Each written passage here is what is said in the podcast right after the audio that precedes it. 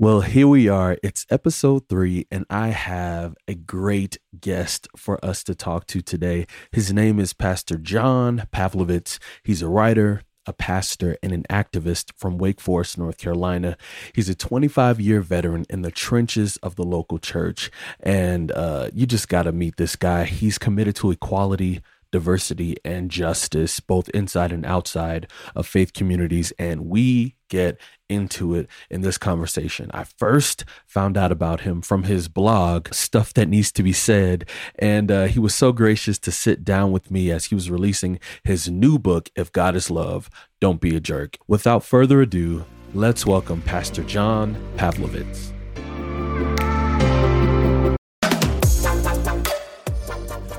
All right. So, number one, I got to thank you for joining me on the podcast today. I ran across your blog first, and okay. I was like, this guy.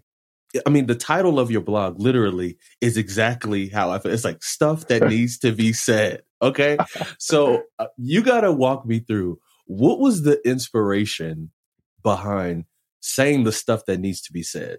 Well, you know, the as the blog was just beginning, I was a pastor in a local church. We were part of a mega church there, and I was just writing for it was an insider sort of uh, blog for parents of teenagers, for other youth pastors who were sort of looking at our church as a model, right? And what I was finding out was that I was softening my language because of the nature of the of the position. That i there was things that i really wanted to say but i knew i couldn't go all the way there. I could kind of tiptoe up to it. I could uh, talk around things. And i started to realize that i needed to speak with specificity. And there were some things that happened in our country. Well one of them was the sandy hook shooting. I remember the day that happened, mm. I was sort of writing from a really visceral place. Um, at the time, I remember there were some conservative pastors and politicians were sort of leveraging that moment in a way that I thought was really damaging. And I wasn't thinking about my job as I was typing away and I put that blog out and it reached a whole new audience. And I realized there was a responsibility I had to speak clearly into issues of sexuality, race, gun violence, immigration, all these things. So I knew I was probably going to be an authentic pastor or an employed pastor at this particular church. And so I pre- proceeded to see if I could write myself out of a job. yes. So, I mean, let's let's just explore that for a second. You say, "Hey, I'm either going to be an authentic pastor or I'm going to be an employed pastor based on where you are right now." I think mm-hmm. lots of people might find themselves at a spot where maybe their uh, what's authentic to them and their convictions and what aligns with their mm-hmm. uh, just their outlook where they feel like God has assigned them to do doesn't match with their vocation, even if it happens to be in church. What do you say to those people? Because that's like it's an identity thing. It's mm-hmm. sometimes people, whether you've gone to seminary or whether you've been in church all your life or yeah. whether you've just decided to just, you know, give your life to the call, it's like, hey, like this is a big part of who I am. Right. How do I navigate this space?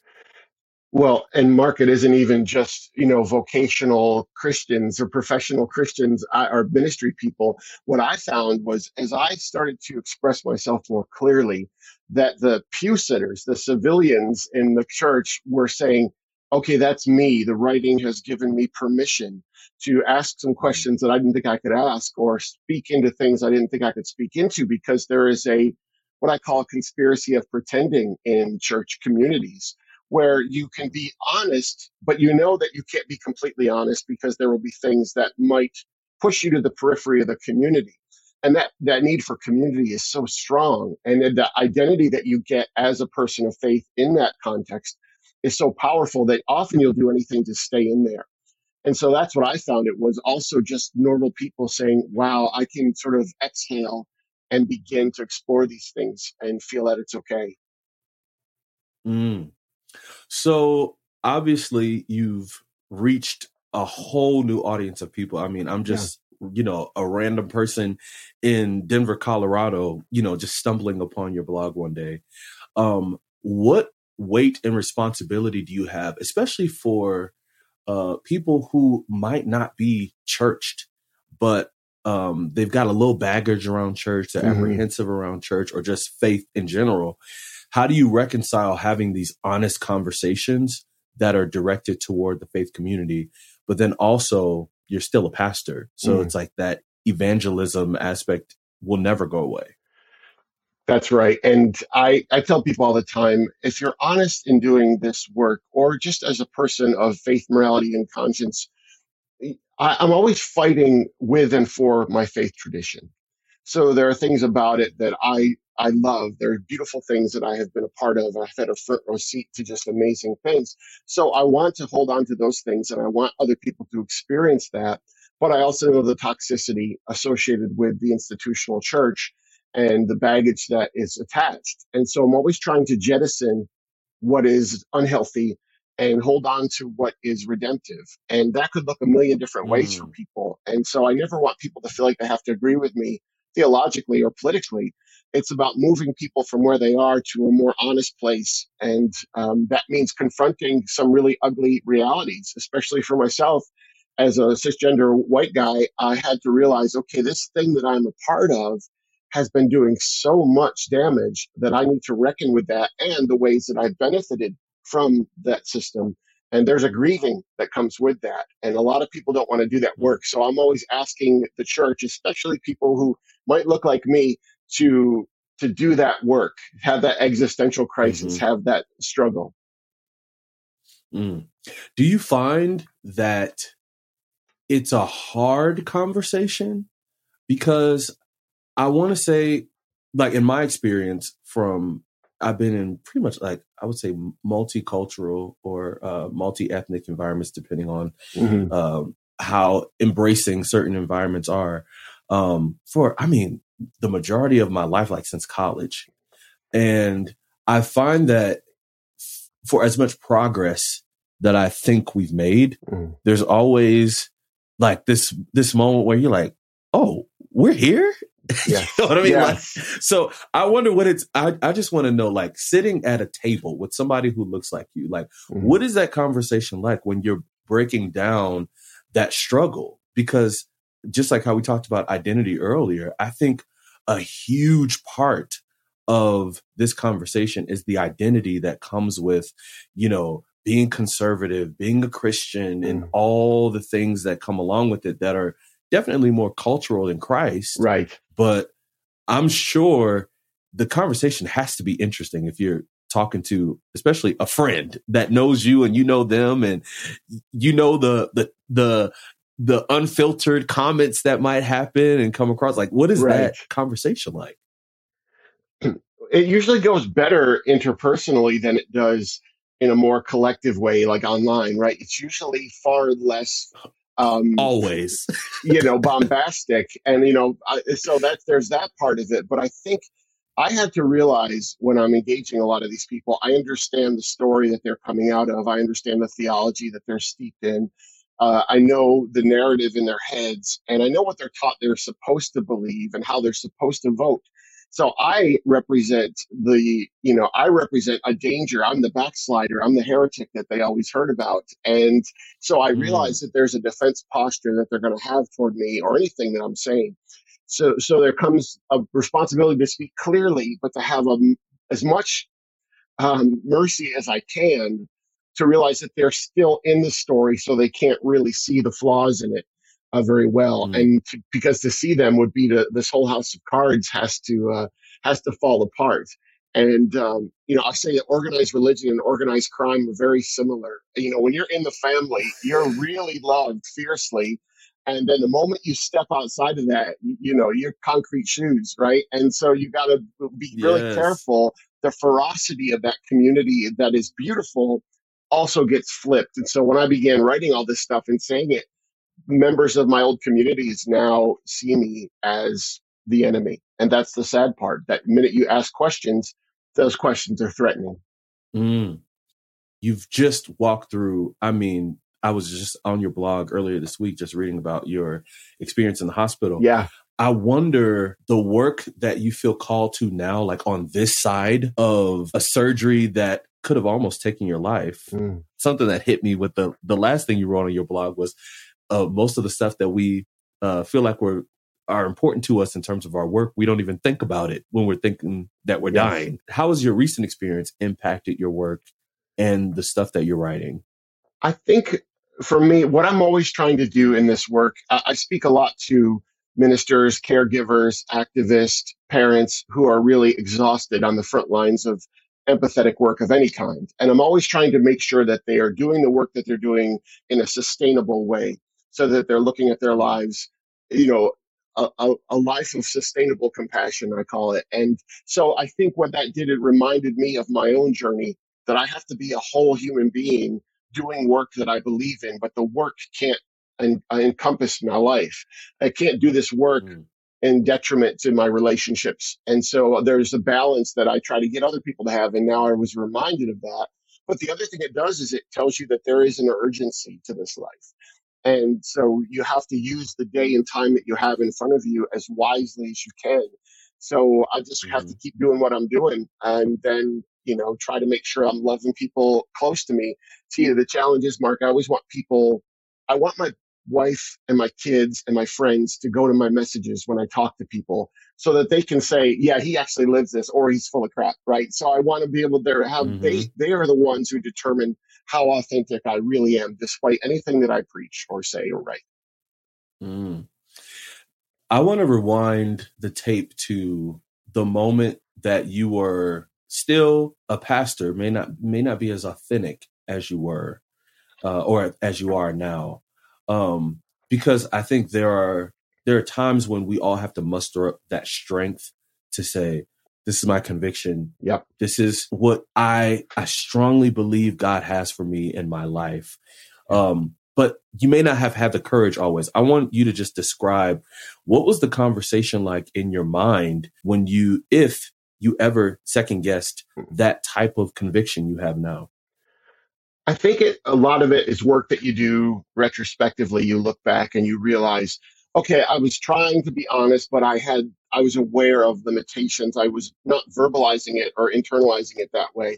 Um, there were a couple times when I realized, okay, I'm writing this message and I want to speak on something that's a really difficult topic. And I'm actually beginning to picture faces and names of people in my congregation who I know are going to be upset by this message. I know where they sit on Sundays Mm, and I know how involved they are in the church, how vocal they're going to be. And so you begin thinking about them and writing almost to placate them. And so that is exhausting. mm, And it's also, it's exhausting to get up in front of at the time a couple thousand people on a Sunday and be speaking something assertively. And yet in the back of your mind saying, I'm not quite sure I believe this, but I know I'm supposed to. mm, So it's more of an internal wrestling that uh, it's a general discomfort because there's a duality that's there. And the more you can be one person, uh, the same person on the platform that you are in your living room, the better you are. So it was trying to bring those two people sort of together. So it was just a gradual getting exhausted of softening the words or hiding the convictions. And finally, you just say, I can't do it anymore. What's up, family? We're taking a quick pause from this episode to make sure you're connected. If what you've heard so far has been helpful to you, I want you to know there's plenty more where that came from. But it's easy to miss an episode if you're not connected, so please head over to convoroom.com to find out how you can subscribe and not miss a single moment. Now, back to the episode.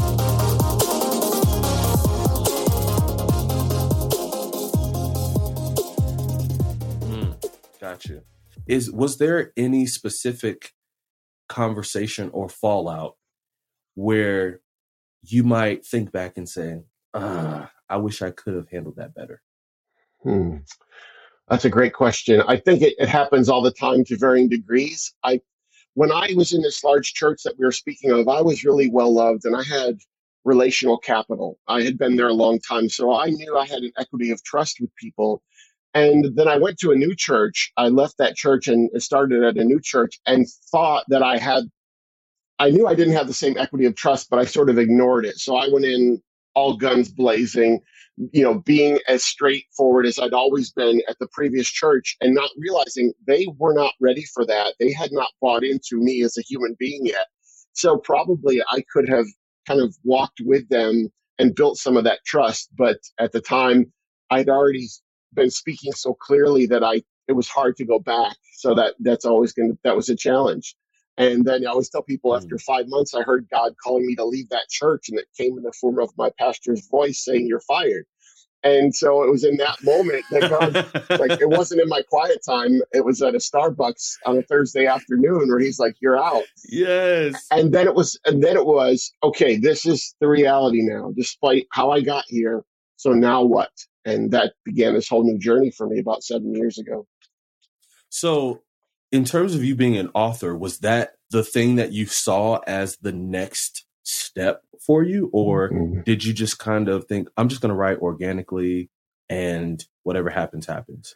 That was, you know, writing was not on the map at all. The only time I had written was to prepare messages for speaking. And then I was writing the blog, but again, it was still sort of just this I saw it as just a, between me and a few people, and even though it was slowly growing. And I wrote a blog post not long after I was fired, and it went viral. And I was uh, invited to write a book, and it, I had no idea. You know, they, they this publisher called and they said, "We love this post. We'd love for you to turn it into a book." And um, they said, "Just give us a book proposal by this date." And I said, "Okay, that's great." And I hung up the phone and I googled book proposal because I didn't even know what that was. And then they did this Uh, proposal and they passed on it because they realized that I I was I was going to be even more uh, bold than they thought, and they were just like a Christian publisher. mm, And so all these publishers passed on it, and then finally a publisher said, "We want to publish this as is. We believe in it." And I said, "Okay, well let's do that." And that did so well that the ripples began of going and being invited to speak and write another book, and it's just been totally unexpected. Uh, this was nothing that I I had no plan at all after I was fired. It was mhm. just about getting up every day, speaking as honestly as I can into the world and care for people. And that's led to the next day and the next. And here we are. Mm. So, what was your experience like leading up to writing this particular book that you're releasing? I'm curious as to what inspired it. Um, how'd you how'd you get the concept? Like just all the above. Well, I, you know, I did a book proposal for this book and it was originally called Unboxing God. And it was, had some of the similar themes. It was about, you know, when you shrink God and the, the effect on your life and theology and how you treat people. And, but I started writing it in March of 2020. And so this little news story about this health issue in, in China was, you know, burgeoning and then it's on the. States and then it's just, yeah. So I've got my head down every day. I'm writing, I'm paying attention. And then this thing starts to grow and the news becomes more dire and more alarming. And then the summer, you know, we start seeing the, the high profile murders of black people and the protests and then the counter protest. And then we have all the election stuff ramping up. And I started to look at all this and say, okay, one, I can't ignore this. It can't be just a sidebar in the book. And because that's what I've always done is speak explicitly into what's happening in real time. But I also looked at all these situations and realized most of the uh, division and most of the violence seemed to be coming from Christians, professed Christians who were white. They were the ones refusing masks, and they're the ones who were protesting against the Black Lives Matter movement. They were the ones with the incendiary rhetoric toward immigrants and all this. And so I said, I have to speak into that. And I didn't think I could write the book anymore. And I went to my publisher, and they were fantastic. They said, Well, what book could you write? And it became this book if god is love don't be a jerk and it was my effort it Mhm. became like a real-time journal of all of this stuff through the lens of my faith and uh, a much more visceral and much more emotional book i think that i would have written previously Do you feel like your assignment or life's work is to speak into the narrative and kind of interrupt the pattern? Or do you feel like your goal is to just live authentically and hope that you inspire others to change? what, what you learn doing this work and anyone who speaks or writes or puts anything out in the world any opinions is that you're going to release these words and those words are going to do a thousand different things in a thousand different people And so I learned long mm-hmm. ago that I could I have to choose the words as carefully as I can and ask myself what I'm actually attempting to say here. Am I trying to educate or am I trying to put somebody on blast? Am I trying to, you know, show them mm-hmm. a truth or a experience they haven't seen, or am I trying to humiliate them? But if I have my motives in check and I put those words out as carefully as I can, I let those words do whatever they're going to do. To some people, those words are going to mm-hmm. bring comfort and they're going to say, Someone sees me. Other people are going to be threatened by those words. And I'm going to have to be okay with all of those responses. So I just get up every day. I have this platform that I'm grateful for. And I say, what is, what is the wisest use of this day and these 800, 900 words? And I live with the rest. Mm-hmm. I have the, the, the mm. praise and the criticism, and I just hold them loosely and just keep saying, okay, what am I intending? Where's my heart? Um, I number one, I just want to just applaud the fact that I'm. I feel like I'm. I'm looking at somebody that seems to put to paper and put voice to so many like thoughts and feelings that are just in the faith community. Um, and it's just hard to articulate. So I, I mm. just really want to affirm you for that. Um, at the same time, I can't imagine having walked through what you just walked through. So, like, mm. just if you don't mind sharing, what was the experience like when you realized, like, okay, I'm going to have to have some surgery on my brain? Yeah. It's literally like, I mean, there's there's probably no more intimidating thing to digest than okay, we're gonna have to operate and not just on something, but the most important faculty you have. Right. So, um, what what was that process like? Like, how did you how did you get the news? Like all the above. Well, the the news came slowly, and what it allowed me to do is mentally prepare for every option. So I was having symptoms. I had had COVID. I was a breakthrough case, even though I'd been fully vaccinated. And I wasn't feeling really well after I had sort of recovered from a lot of symptoms. And doctor did some blood work and he said, oh, there's some hormonal stuff that's really out of whack and it's really strange.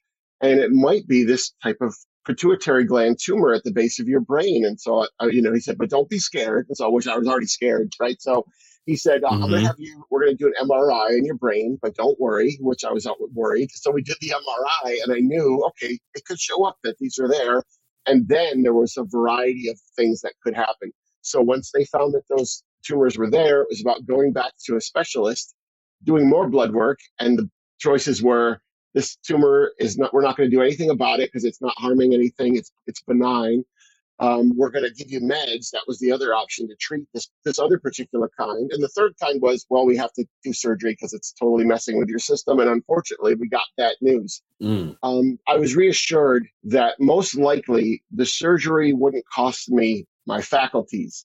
That maybe the mm-hmm. uh, anesthesia would be in my brain for a while, and I might be foggy. And um, fortunately, I just realized, okay, this is I have no choice this is the road I'm on. Surgery is not optional. That sort of released me to say, okay, I'm going to invite everyone into this, all my readers. I'm going to talk about it and we're just going to walk through. And if things go horribly wrong, hey, they're going to buy more books after I said, you know, my wife, there'll be a book, even a great book bump, a death bump if I die. Um, but it was been beautiful oh because God. people who I, you see the connection that you have with your readers.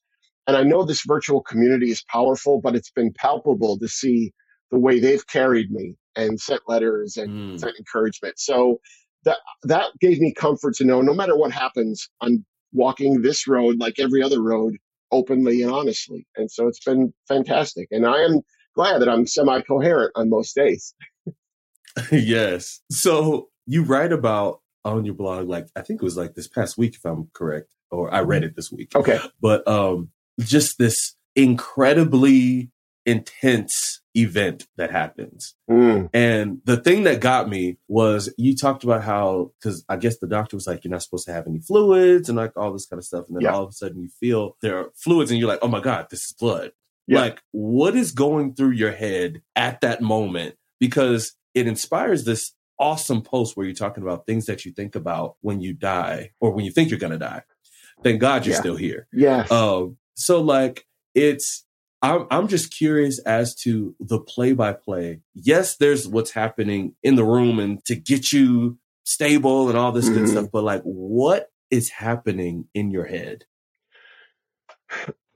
You know, it, things change so quickly in, in, in a moment in life, and we know this. And I was just sitting in bed. I'd ordered some dinner. My wife had been in the hospital room all day with me, and I said, you know, why don't you go home? Kids are getting home from school, and I, I was feeling a lot better. I was moved from the ICU to a regular room, so there was sort of this optimism and like we're we're through the the hardest part and you know put on the tv ordered dinner and then it was just having this like little cough and little tickle and all of a sudden within like 10 seconds, it's just your blood is streaming out of your nose and every, mm. it's all over the floor and you're, you're coughing and gagging and your ears are filling up with fluid and you can't hear.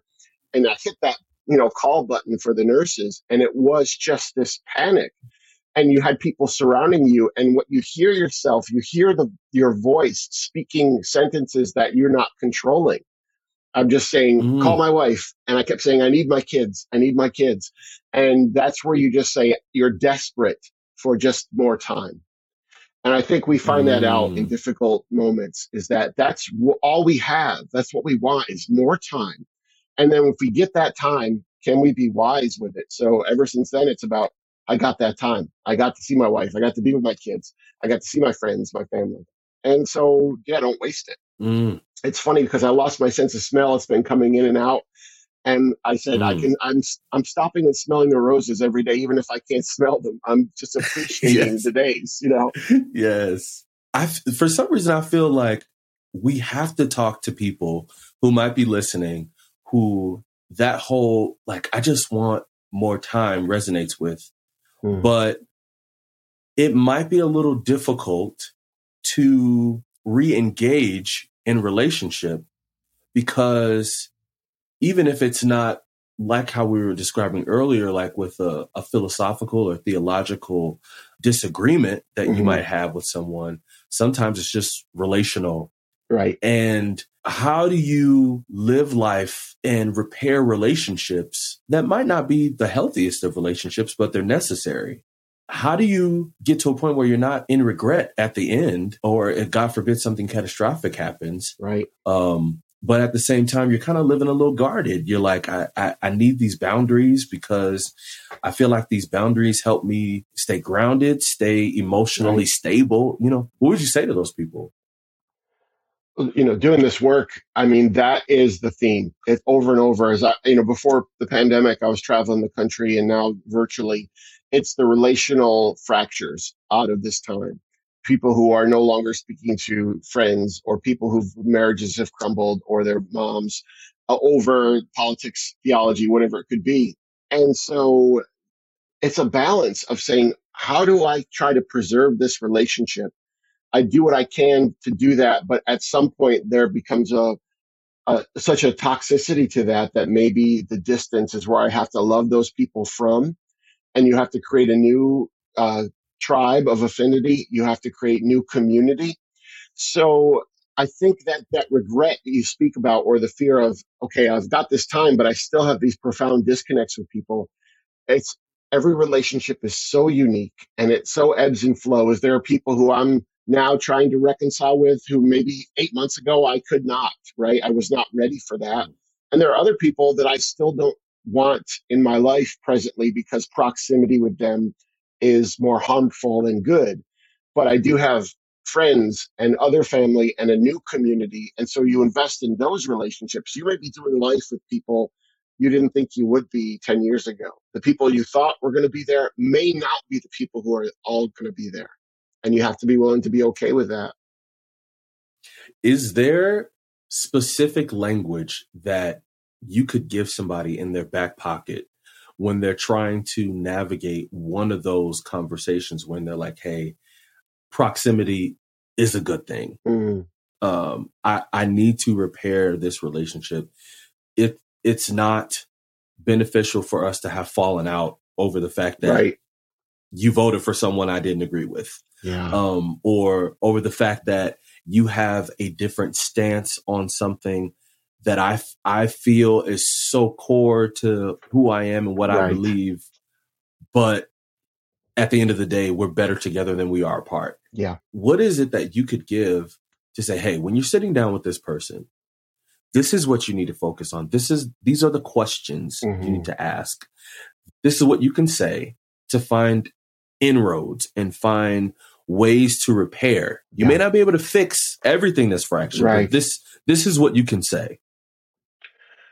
I- remember being in in art school uh, years ago, and I, I tell the story in one of the books where the professor was going to have us draw a still life of just ordinary objects, and he said before we before we even started, he said, "Put your pencils down." And he said, I want you to come up here and get close to all this stuff. And he said, This is ordinary stuff that people no longer notice the beauty in. Your job as an artist is to show them the beauty that they're missing. And the way you do that is you have to become a student of what you draw. You have to pick it up and look at mm-hmm. the way it reflects light and what its temperature is and whether it's smooth or rough. And then when you when you become a student of that, you can show people the beauty that they no longer see. And I think it's about being a student of other people. When you're a student of other people, you're always saying, there's more I can learn about them. I may think I know them really well, but I don't know something about them because I don't know their full story. Because if I do, it may change me. And I look for the fear and the grief underneath that story. Mm. Whatever people are afraid of, or whatever they feel they've lost or will lose, that usually tends to push them to the things that they that they believe and speak and how they vote. If I look for the fear and the grief, that's universal stuff. And if I can see where that is, maybe I can help them, not to change their mind, but to make them less afraid or to comfort them. And if I have that posture, I'm going to be a better human being. Mm, that's good. The fear and the grief. Wow. Um, what do you find people are most afraid of? Probably of being they're they're afraid of being alone. So they're afraid of, you know, the movements that we have in our country. You can look at something like the, sort of MAGA movement that seems to, from the outside to be so toxic and angry, but people, for whatever reason, found a sense of place there. And I don't know how or why, but I do know that that's the reality. And so I think everyone's afraid of not being within a community. And so they need to find that. And then the religious part of it is the toxic religion. People are terrified of going to hell or, or God being angry at them. And it's amazing what you'll, what you can do to people when you manipulate that fear. And so I think when we talk about the kind of religion that we've been talking about, there is a, there is an unhealthy terror at the heart of that. Whether it's God is going to be angry at me or I have these adversaries who are coming to take my jobs or whatever it could be. Yeah. At some point, you had to wrestle with this, hearing the whole like, is God angry at me? Because I grew up very Pentecostal. Okay. And, um, and I think one of the indictments on the Pentecostal movement can be the whole like, if then, uh, paradox. It's like, well, if you do this, then God is gonna, you know what I Mhm. mean? And, and so you can get to a point where you equate how good or bad your life is with your relationship with God. Right. And is he pleased with you? Did you did you do all the right things? Did you did did you read your Bible? Did you did you did you give in the offering? yes. Did you pray? Did, all, all the all the above. And I think these are subtle things, but it definitely comes back to this thing where it's like I, I just don't want to make God angry. hmm And I think what is so profound for me is that the moment that I had a child, it erased a lot of those.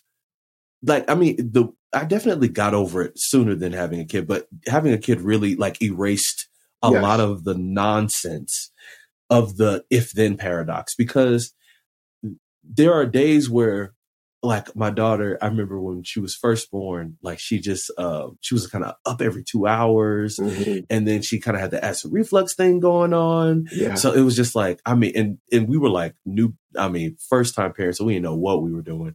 And there was just, well, I didn't know what I was doing. My wife definitely right. kicked into high gear, I hear you. but um, but there was this moment where it didn't matter how, like, because she's a baby, she's gonna do things Mhm. that babies do. And it didn't matter how upset, frustrated, whatever I was. As soon as she went to sleep, I'm like staring at this little baby yes. because I'm like, I'm fascinated with this little child.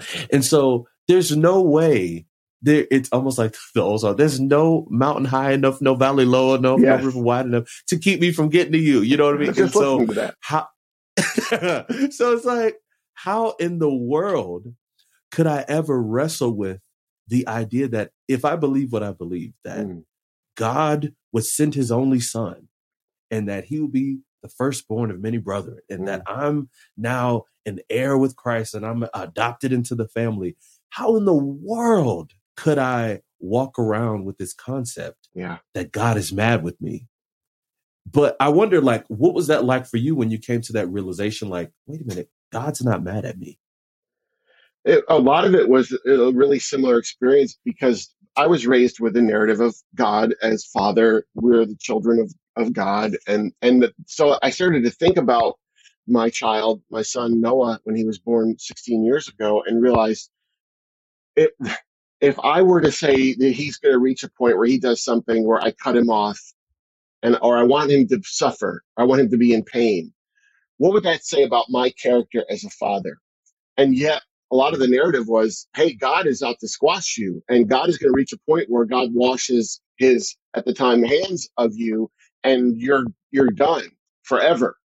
And so there was something that didn't connect with that. Just the love that I have for my son, as imperfect as of dad as I am, I was I'm relentless in my love for that child, for my children.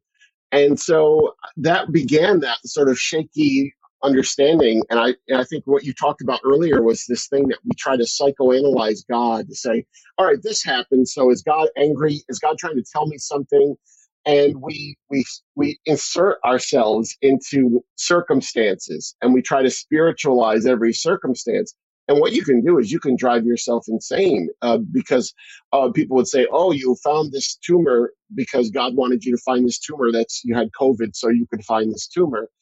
okay, if that's what you feel, great. Or they'd go, you know, God gave you this tumor so that you could do these things. And I said, well, I don't know why God gave me the tumor. I know two things. I have the tumor, and now I get to respond with the best of myself. So mm. I, I mm. can't worry about what the whys of this. I only understand the what and now the how. Mm. How am I going to be?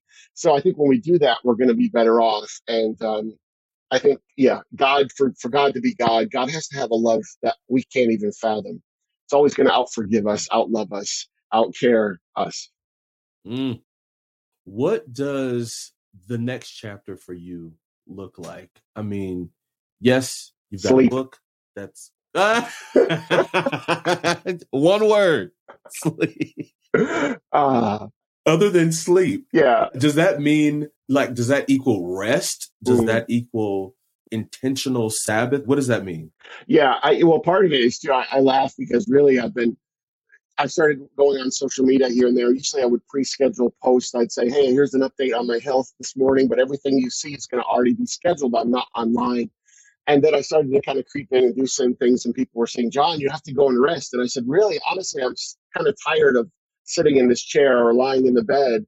and I'm feeling well enough to participate in life to some degree. There's a lot of restrictions. Mm-hmm. So I, I, joke about sleep, but honestly, um, next for me is really, I'm leaning into those ideas of grief. I mean, that's where I'm feeling led to write into that fear and grief story even more and help people with the the losses that they have, the, the people that they've lost, right? But also the relationships that they've lost, or the idea that they may have lost their understanding of God or the church or America. And so that's probably where I'll be. But for the good thing now is because of the surgery, because I have limitations on physically what I can do, I've got three or four months probably where I'm going to be here. And that's been good mm-hmm. practice for me because as wonderful as much as I've preached self-compassion and self-care and rest, I've been pretty terrible mm. at it. So this has mm-hmm. been a way for me just to say, okay, this is going to be this time now, and I'm gonna um, I'm trying to model wise recuperation for people. Mm. So, for someone who is like me, who does has a hard time practicing Sabbath, um, what would you tell them? Because it's just like, hey, I'm I'm preaching it, and I, I know all the things, yeah. but I, I, suck at it. Like, w- what would you say to someone like me? It's a funny question, but I always say to people, "Who do you think you are?" So, you know, the one of the self care tips I give to people is know who you aren't. So you're once in history, never to be repeated creation, and you have gifts and talents and abilities that no one has ever had or will have. But you're not in, infinite, and you're not, um, you know, you have a shelf life, and you have a capacity that gets, you know, maxed out. So part of it is having the humility to say, okay, I know that I have all these gifts and talents and I want to do a lot with my time, but I am also perishable. And I have to care for this body because the goal is not me expiring early. The goal is for me to be here as long as I can to do this work. So it's know who you aren't, you know, have that balance of humility and gratitude for who you are and um, Mhm. resting because that was my story. I was going into the surgery and I knew on this date, I'm going to be out. I'm going to be sedated. And everything that happens over the next four hours and then the ripples of that, I can't control. The world is going to still Mhm. go on. People are still going to do activism and beautiful things and fight for justice. I had to call timeout and then I get back to it. So we all need that timeout. Hopefully, it won't take you being in surgery, right? yes. Um, if you could foresee what the well done, my good and faithful servant would look like for your life, because obviously the work it's it's never ending. Right. What does a a completed work look like for you? I, I'd like to say, you know, in the book, I talk about that I used to identify with I was this kind of Christian, and that was my identity. And so people have seen my theological search, my, you know, my uh, deconstruction or whatever you want to call it, and they say, "So what are you now?" And I said, "I don't really Mm. care to describe, you know, what I am. I just wanted the how to be important. Was I helpful? Was I kind? Uh, you know, did I bring more compassion into the world or less? Uh, so that's the work. I'm not sure when it's going to end, and uh, I thought I want to be interrupted doing something beautiful with my life. So that's that's Mm. it. That's the success. Hey, well, first of all, I just want to say thank you for uh, just taking the time to speak into so many sensitive issues of identity, issues when it comes to relationships and repairing those breaches that have Mm. happened, especially over the last few years. I feel like this conversation hopefully will help someone be able to be authentically themselves, but find a pathway Mm. to really bridge those gaps that have been broken is if uh, i mean obviously we've covered a lot in this conversation is there anything else that you feel like man if i if there's anything i want people to know i want them to know this do you have anything else on your heart that you want to share I always tell people that there's power in your story and there's resonance in your voice. You know, we're talking now, and there's nothing extraordinary about me or my story that isn't true of everyone else. Everyone has a story that merits books and people to read about it. Um, so for me, it was about realizing the only reason I'm here is because I spoke the truest contents of my heart, and those words found other people. And so whether they end up writing books or having a blog or whatever, the story should be about realizing the agency that you have in the world and your circle of influence. You have incredible power to do something redemptive. And so just to do it, um, to not, to not underestimate your capacity for a more empathetic planet. Mm.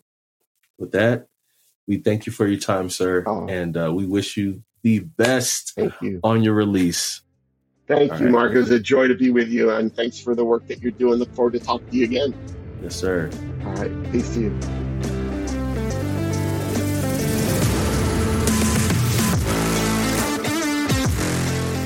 Thanks so much for listening. It is such an honor to have you right here in the Convo Room. Conversations with mentors, moguls, and legends, hosted by yours truly, Mark Allen Patterson. Look, I don't want you to miss a single episode. So, can you do me a favor? Head over to convoroom.com to subscribe and find all the information you need to stay connected. Until next time, remember, you're one conversation away from changing your life for the best. Have a great one.